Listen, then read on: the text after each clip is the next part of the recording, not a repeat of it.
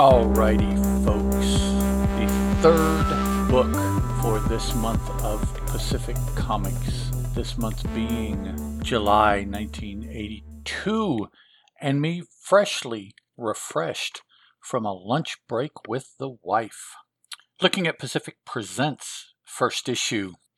Combo, the Rocketeer, and Steve Ditko's The Missing Man. We do have images of both on the front cover with the Rocketeer being the top, Missing Man being the bottom. And the way that the bottom is drawn is like it's a drawing that has been uh, on a sheet over top the Rocketeer so that it is being pulled and it is rolling slightly on one side, the bottom image. Two big features, 32 pages, we're told. Inside, we have a publisher's note from Bill Schanes and an editorial note from David Scroggy. Chapter 3 The Rocketeer. The previous two chapters were in Star Slayer. The second chapter was in issue 3 of Star Slayer, and I believe the first chapter of The Rocketeer would have been in Star Slayer issue number 2. Talked about both of those previously. Check them out. So, Cliff Secord here is in the uh, hangar uh, where he was trying to stop some thuggishness that he thought was going on, and uh, someone is there. They're about to take the helmet off of him. He's laying on the backpack, so they're going to have to move him around a little bit to get to that. But as they're reaching for the helmet, he's awake and yells out, Get lost! And with a punt, kicks the dude with an up kick uh, a la professional wrestling, even.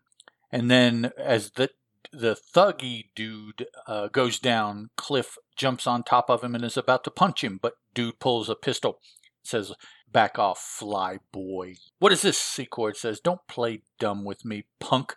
Now take off the helmet. And he takes it off. And I thought so. Nothing but small change with some big ideas. He, he recognizes Cliff for who the person is that's wielding the equipment. Only this stunt's going to cost you, pal, plenty. Now drop the tin hat. You won't be needing it again. So, uh, dude makes Cliff get in the car. I don't know why he doesn't take the helmet with him, but they're uh, they're just after the uh, jetpack. But he doesn't take it. He takes Cliff and the jetpack. So they get in the car. As they drive away, a small coupe appears from out of nowhere and screams across their path. Hey, that maniac wasn't even looking. He could have killed us. And Secord is thinking, oh, nuts. That was Peeve's car. And he and Betty are along, and, and Betty is along. So they rush into Secord's um, quarters here, it looks like. First, it didn't look like they were in his quarters. I don't remember that being where they were. I thought they were just in a warehouse uh, aircraft hangar there at the end of the last segment. But Peeve, his uh, Secord's sidekick, and Betty, Secord's girl, much patterned after Bettie Page, uh, go into Secord's place and they're looking around and P finds the helmet and they both notice that there's blood on it. So they're like, oh no.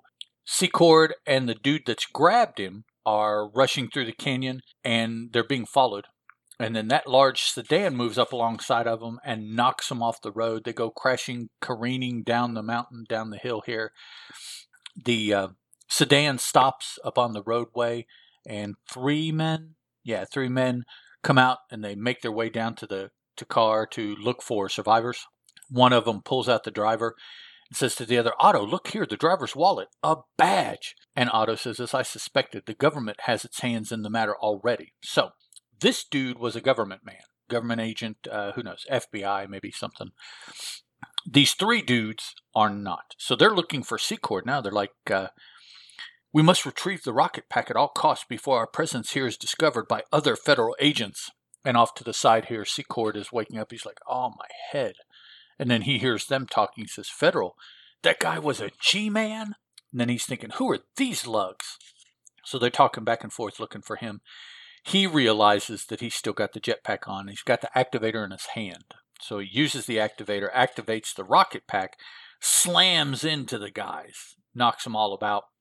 We cut several hours later at Cliff's hangar. Betty says, Peeve, it's been almost three hours. We have to call the police. He could be hurt somewhere. Then in the midst of their conversation, Cliff shows up here, much bedraggled, carrying the jetpack. Hands the jetpack to Peevy. Says, Here, man, fix this up. It's all beaten and banged up and everything. And Cliff is sitting down being doctored by Betty, wrapping, you know, this damage and, and iodining that damage or, you know, whatever they're going to do in the, I'd say 20s is when this is taking place. Uh, Betty gets mad at Cliff. All right, I will, and I won't bother to come back again. Oh, leave me alone, will you? Is what he said. So she rushes off in a huff. He's there with Peeve.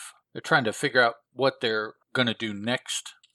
Secord goes to his boss there at the um, airfield. The well, yeah, yeah. He own. I think this guy owns the airfield, and also employs Secord as a um, a uh, yeah entertainer. He's he's there to do air shows and stuff like that. He's got this cool little airplane that he's invented that we'll see here a little bit later in the story.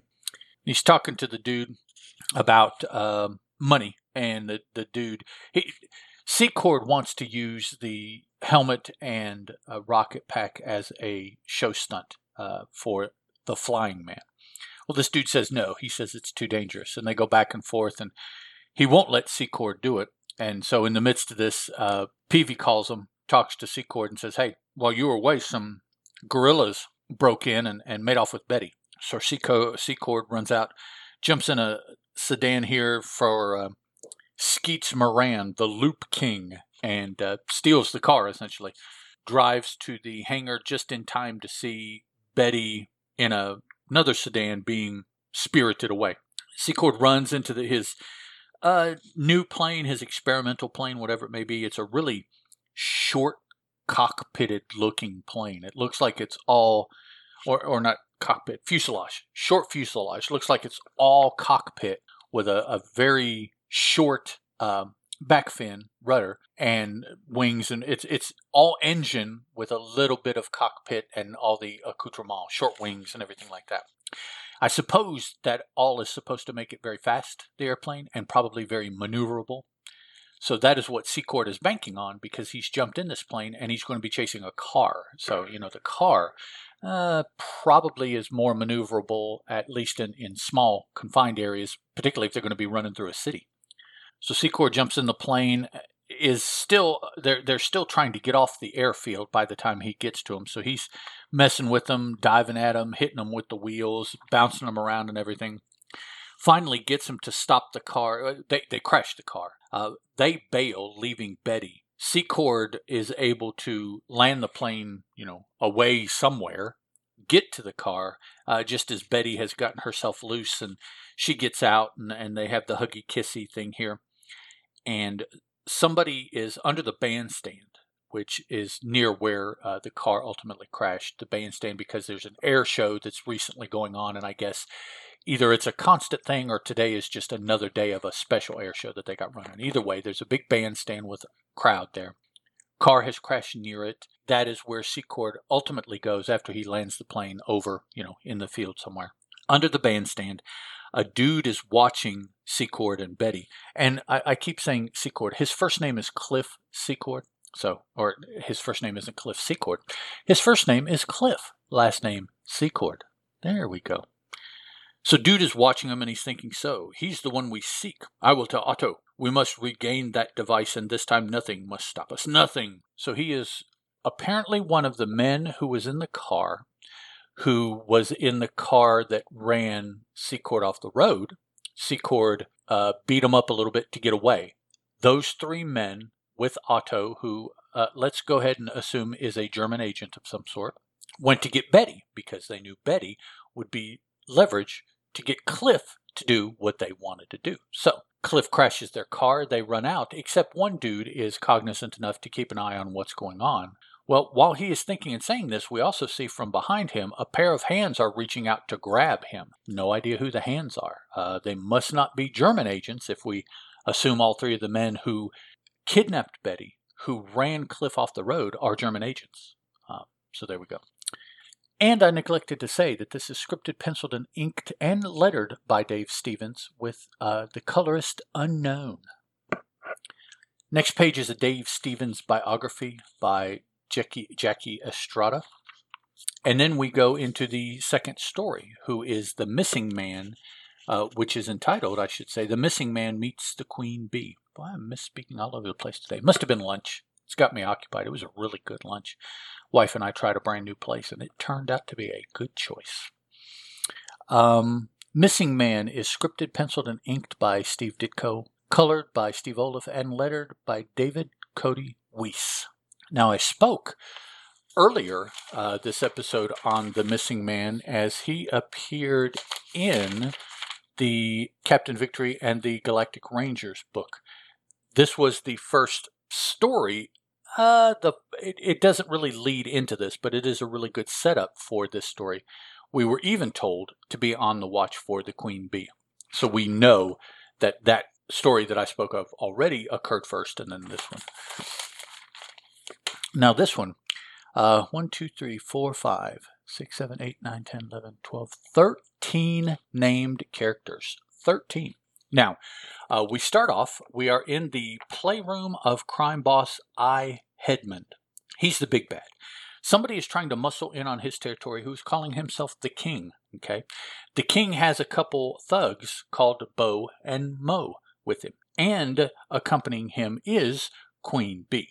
Now, they're all trying to get information from the headman so that the king and his crew can take over being the main bad guy uh, in place of I Headman. And, and that's his name, I period Headman. So, uh, so they're going back and forth. Uh, the king is looking for a book. And just as the headman is going to give him the book, Missing Man jumps in. Interesting thing about the king, his hair. Uh, he's got it pulled up. You know, like how Wolverine uh, for Marvel Comics seems to pull his hair up, kind of shaped like the mask that he wears. Yeah, the king has his hair pulled up, kind of like it makes it look like a crown. Hmm, I wonder why. A, no, I'm kidding. Uh, so, Missing Man jumps in, jumps past Mo and Bo, who are just a couple uh, schlep looking dudes. You know, they're, they're just there. Now, they're wearing, I, I do notice that, okay, I. Headman has a uh, suit, a black suit on with a white frilly, uh, whatever that thing is that you wear um, over your chest. Yeah, the name of it is missing me. Fluffy something. Uh, yeah, and and cuffs, uh, puffy white cuffs as well. Bo and Mo just look like a couple schleps and pants and, and jackets. The king, though, is wearing a pretty spiffy like dinner dinner jacket, buttoned one button at, at his uh, waist there. And then Queen Bee uh, is dressed in black and white stripy outfit with little pretend wings on her back, hmm, playing the part.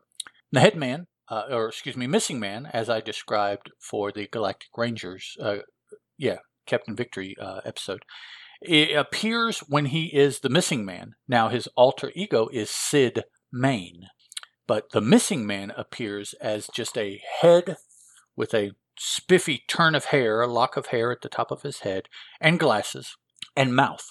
Not even the full head is framed out. You just see a mouth and then everything from basically the ears up, right, bobbing around with nothing connecting them. No neck, torso, thorax, nothing. A couple uh, stick figure arms with hands and a couple stick figure legs with feet. And that's how he looks when he's in this missing man persona. All of that in between is uh, missing. So I guess that's why he's the missing man. Jumps past Bo and Mo, uh, jumps onto the king, knocks him to the ground, grabs the book that the king had just received from I. Headman, and Missing Man runs off. But as he's running off, Queen Bee starts something. I don't know if she's whistling, singing, humming. Uh, her lips aren't pursed like they're whistling. Her mouth isn't open like she's singing, so she must just be humming, humming a tune. And suddenly, Missing Man stops and yells out, Ah, oh, the pain! It's exploding inside my head! And he drops the book because he grasps his head with both hands. Well, Mo and, uh, what is it, Bo? Mo and Bo? Make a move for the book, but before they can, I Hedman jumps up, pushes King into Queen Bee, causing her to stop the noise. He grabs his book and escapes out of a, a secret uh, stairwell that he had in his office here. So now Bo Mo and the king turn their attention to Missing Man. They stop, though, so that King can explain to Missing Man the thing about Queen Bee. Queen Bee's thing is that King ran across her in a, uh, a, a bar. Let's see, what's he say? I was passing through a burg. bellows stopped for a drink. There she was humming. But what humming? So he's watching her from the audience. The rest of the audience is crying, but turns out that he is not affected, the king, but he can see the effect that her humming has on everyone else. So he befriends her, tried to make a deal with her agent Nick, no dice, and Queenie's got a guy, a kid she's crazy about. They just want to make enough dough to buy a farm and settle down. Well, since they won't deal me in, I deal my two problems out. So he gets rid of Agent Nick and Queen Bee's beau, who uh, gets a name later on. I believe it's going to be Ned. Ned is going to be his name. So, um, so he gets rid of them and he steps in to Agent. Oh no, he just calls her Hick Agent. So he steps into the agent's role and convinces Queen Bee to hook up with him, and she starts. Uh, he he starts taking her around to different jobs and things he's doing, gets her to hum, and then she gets rewarded, however, for helping him. So, having told uh, the story, Mo and Bo grab up the missing man. They tie him up, trying to get away with him, but finally, missing man says nope, kicks him around, avoids uh, the gunplay here, and runs off. And as he's running away, uh, they pass Ned. Oh, so Ned's not dead. Zed's dead, baby. No, yeah. Anyways, uh, so here's Ned. Um, missing man uh, heads on around the corner here, turns himself into Sid Main, and in changing himself, something changes about the way that his hands are tied together, allowing him to escape. I guess either these hands are bigger or smaller than Missing Man, whichever. And he runs away. But as Sid Main returns to try to find out what's going, but now everybody is gone. A little while later, we see that I Headman returns to his headquarters and trumpets that he's still got the book and he knows who is out to get him now and can kill them and he'll still be uh, head man of the crime in this city. We head to Ma's detective agency, uh, where we meet up with Mr. Bulk, who is, I don't know what Bulk is here doing. He says, You've been snooping around after me. And Ma says, No, I haven't. Please leave, Mr. Bulk, and put the old timer down. So that's the, the third dude that's hanging out. It's Ma, Toady, and Old Timer. Uh, so I, I don't know bulk. I just introduction of another character. I don't know. But ultimately, uh, Toady and her cat Ajax are able to take uh, Mr. Bulk down. Mama blows some kind of powder in his face that disorients him, and then ultimately Toady throws him out physically.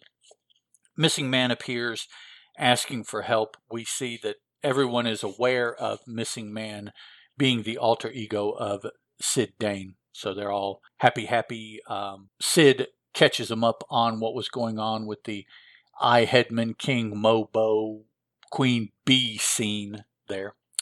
Cutting back to the king, uh, he is holding court. We see some of the uh, background for Queen Bee here as she's lamenting the fact that her beau Ned is dead, but we know that Ned is not dead because we saw him when Missing Man escaped the King Mo I Headman Queen Bee uh, capture him debacle there.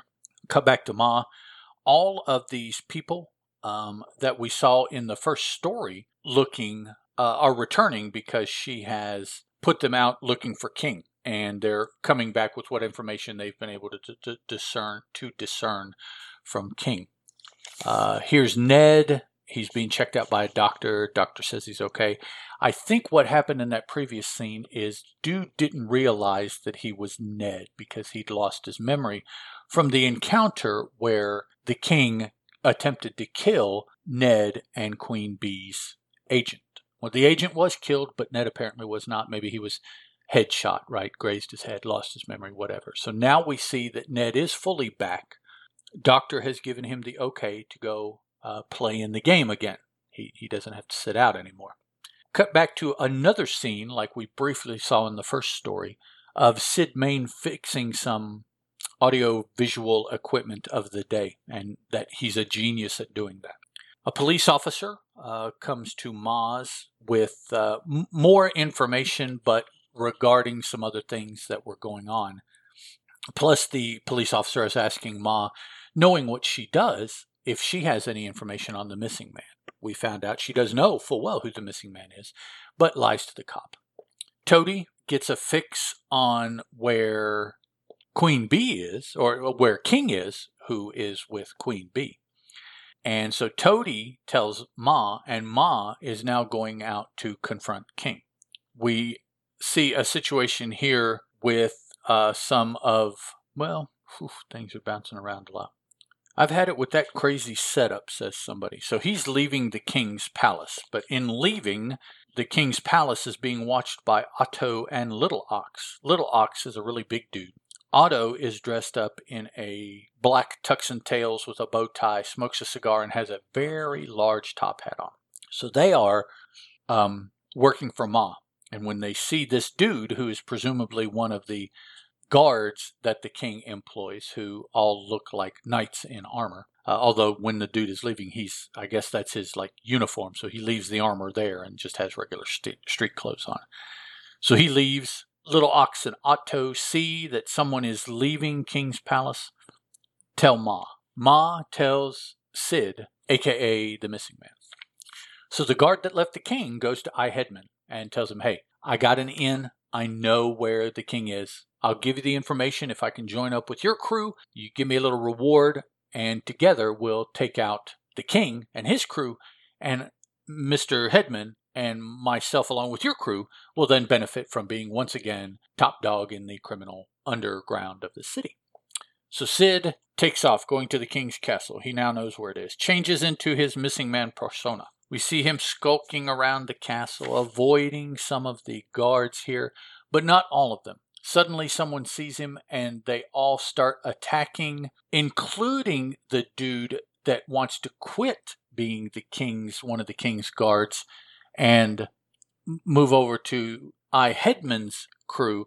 He has ratted out the king, but has come back to I you know I guess finish working his shift, what have you. So he is in this group of guards that attack Missing Man when he tries to infiltrate the king's castle. Ultimately, he does, but in the midst of the the battle, Queen Bee, uh, walking around, whatever comes upon him, starts humming, which lays Missing Man low again. And while the singing is going on, the king hears her humming and goes to grab Missing Man and subdue him. On one of the lower levels here, the Ma, or not the Ma, but Ma, Toady, and Ned also have found out where the king's castle is and are going Ma to confront the king. Ned, because he hears that Queen Bee is working for the king, and Queen Bee is his former girlfriend, who he has much feelings for, and has been missing her, and she's been kidnapped, and what? So he's going to go save her. Ma is going to confront and I don't know, ultimately defeat or persuade from being a bad guy, or what? I don't know what Ma's going to do to the king. And then Toady is there with Ma. So they're there. Missing Man, the King, and Queen Bee are all there. Everybody gets involved in a brouhaha. Uh, Queen Bee and Ned kind of step over to the side, being all lovey dovey, glad to see you. Toady and Ma are standing off here to the side, crying at the happy reunion.